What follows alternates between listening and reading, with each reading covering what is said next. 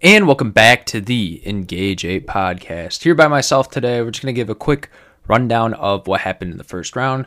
Currently, at the recording of this podcast, San Diego State and Furman are tied 6 to 6 with uh, 16:35 left in the first half. Just gonna go. Uh, let's, let's just go region by region. I'm not gonna go in the order of those other games. You know, everyone, no one has a perfect bracket anymore. So, so sad. Uh, yeah.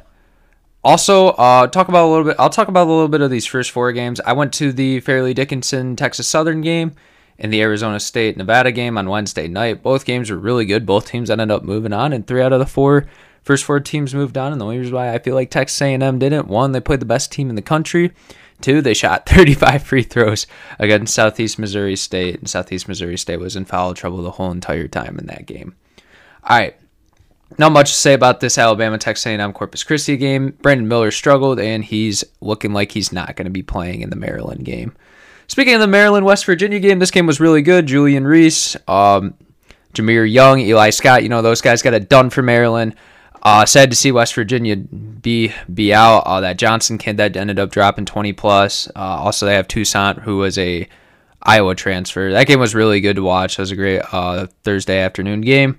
San Diego State versus Charleston. San Diego State kind of did their thing against Charleston, played their style of play. Charleston was not able to get it going too much. Uh, watch this Furman Virginia game pretty closely. Uh, one of the best players for Furman, Bothwell, went out, and they ended up having that JP guy hitting the last shot of the game. Slawson played awesome as well. Uh, Virginia, they got Kihei Clark, you know, a guy that's very experienced. Should have came away, made that smart play at the end, but he ended up turning the ball over, and that uh, that ended up just not being the case. I was listening to the uh, Field of 68 podcast, and they uh, interviewed the or not an interview, but they were on a call with the kid that hit the game winning shot. He's like, as soon as I got it in my hands, I know it was going to go in. So shout out to Field of 68. Creighton and NC State, uh, Terquavion Smith was really good for NC State, but it just wasn't enough. Ryan Nembhard, Kalkbrenner, you know those guys. They got it, they got it done for Creighton. Baylor ended up uh, beating UC Santa Barbara. Thought it was going to be a closer game, but you know Cryer, George, uh, Thamba, you know all those guys just got it done. Uh, Missouri, Utah State. Really didn't watch this one too closely. I had some stuff going on at the time, but uh, Kobe Brown, he's an awesome basketball player. I watched the summed up version of this. There's some games where I had to watch the summed up version of, but yeah, Missouri ended up taking it to Utah State. Also had to watch the Princeton Arizona Arizona game in a summed up version, which really sucks. This game was actually really good down to the wire, and Princeton ended up coming away with the big upset. It's just I expect this to happen, but Arizona's disappointed me in two tournaments in a row now, so they, they got they got a lot to do. Let's move on to the oh we'll go we'll go to the East region. So really funny. Let me uh let me actually pull this up. So if you're watching on YouTube, hopefully it's signed into my account. Uh, you know what? I'll just search my account. Also, if you're not following me on Twitter, you you should follow me on Twitter. Oh, where is it?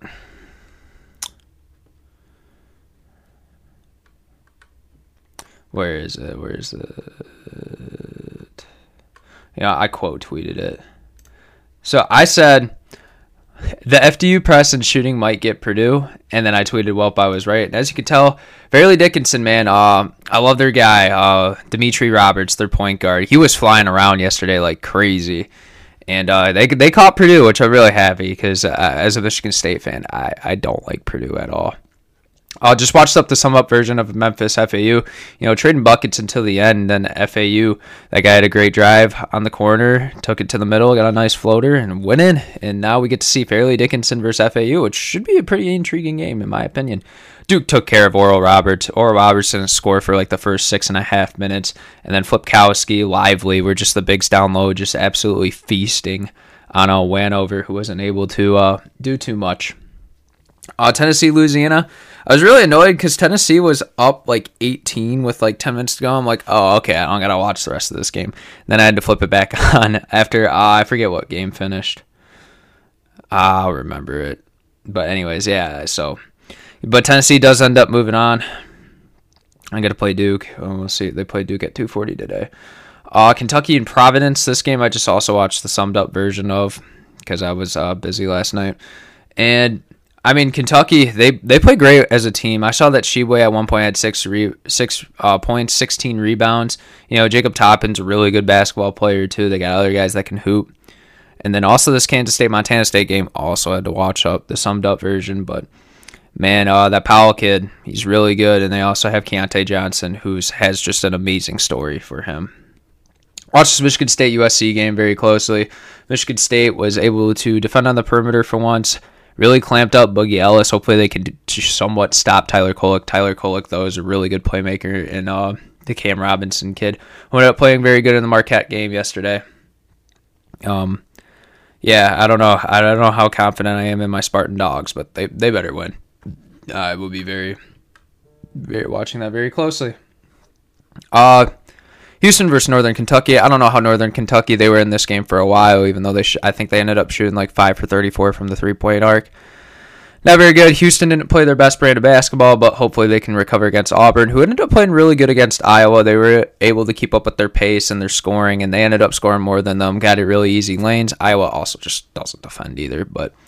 Miami uh, ended up having a pretty good comeback against Drake. You know, they were down a little bit in the second half, and then they just it was like 55 to 49 and Miami just had 14 points and while Drake only got one that's that's how the game went. Isaiah Wong struggled for most of the game but was able to find his way at the end and the other guys got involved in the Miami offense too. Sucks to see Drake because that big that they have is really good and then obviously Tucker DeVries who really struggled yesterday. Uh, struggled to get going and now Drake's out so they can't have Drake in the final Gab Aubrey. Uh, Indiana, Kent State, Trayce Jackson Davis dominated, and that's all you really need to know. There's nothing much else to that game.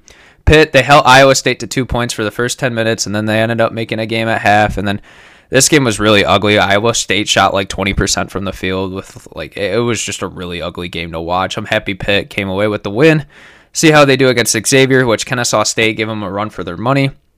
Uh, Chris Youngblood didn't foul out for Kennesaw State, I feel like that game could have gone a little bit different. But Sean Miller and the Xavier Musketeers are moving on to the round of 32. This game was insane. I did not expect Penn State to absolutely dominate Texas A&M. I expected staying up till like 12 a.m. on Thursday night to watch it, but no. Uh, Funk, the man, he just got it going. Jalen Pickett, still an awesome player. The, the te- te- uh, Penn State's going to give Texas problems Texas didn't really watch much of this Colgate game. They kind of it was close for a little bit, but they just ended up kept scoring their twos, kept getting good shots, and were able to hold Colgate to not shoot that much and defended really well. Last last region. I know I'm just kind of running through these quick. I just want to talk about my brief thoughts. I don't want to have to. I'm not going to sit here and break down each game like we would with uh, Logan Nevin or Logan and Nevin or whoever's else on the podcast for like 20 minutes at a time. I'm just trying to roll through it quick, give, give my quick thoughts, talk about some of the second round matchups. Speaking of which, San Diego State's up 10 to 9. Let's see what they do with this possession. I know you guys can't see, but I'm watching it on the screen above. Yeah, that's what I do. That's what I do when I'm at home. I got uh, I got my computer monitor screen that I end up watching on this on, and then I got my uh, TV above. But yeah, so Kansas and Howard uh, was a little tougher for Kansas in the first half, but they ended up pulling away. It looks like Bill Self's not going to be there for the Arkansas game today, which mm, it might affect them, it might not. I'm not too sure. But Kansas, they got some dogs there. They got Jalen Wilson, they got McCormick, they got Grady Dick. They're they're going to be they're going to be rolling against Arkansas. Which I mean, Anthony Black and Nick Smith. I know they're both really young, but they could give problems. They gave problems for that Illinois team. Never thought Illinois was that good this year. I know I picked them in my bracket to beat Arkansas, but I forget how good Arkansas really was. And uh, what's his face? Oh, the coach. I don't remember.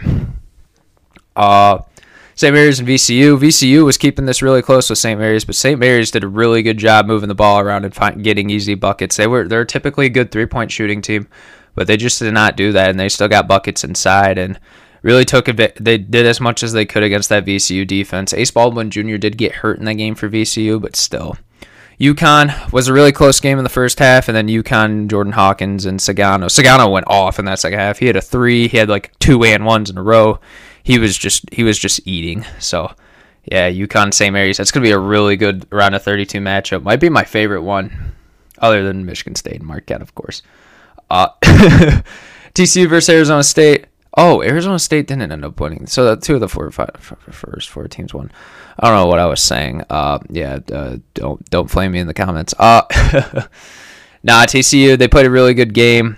Uh, I thought Arizona State was going to win. Was kind of invested in this Arizona State team after seeing them live. Thought they were going to come away with the win, but TCU, man, I mean they they held their own in the Big 12 this year.